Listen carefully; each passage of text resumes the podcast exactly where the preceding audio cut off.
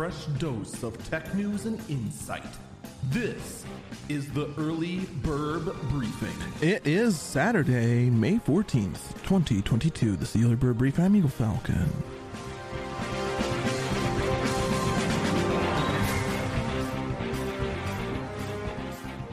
I am shocked at how shocked everyone is.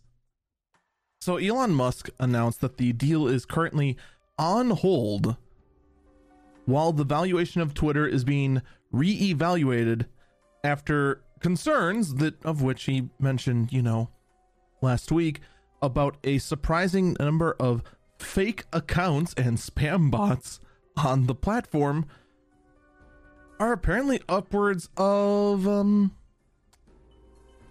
they're estimating about 5% of the user base is nothing but robots and spam. And people are shocked.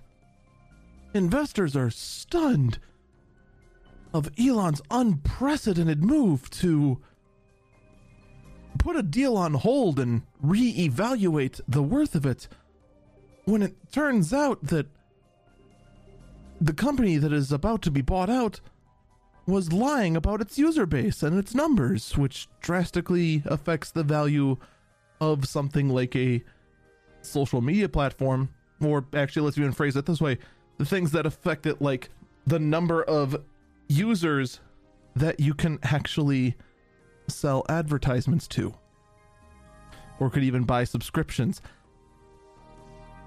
People are acting like this is the worst thing Elon could have possibly done, but of all the things that Elon Musk, the chaos gremlin, has ever done, this is the one that makes the most sense.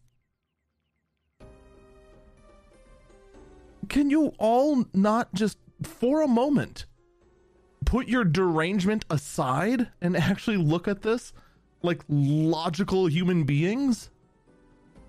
No, I'm, I'm not surprised at all that, that the deal's on hold. I'm more surprised that spam bots took up an entire 5% of the user base. That is a lot. So, yeah.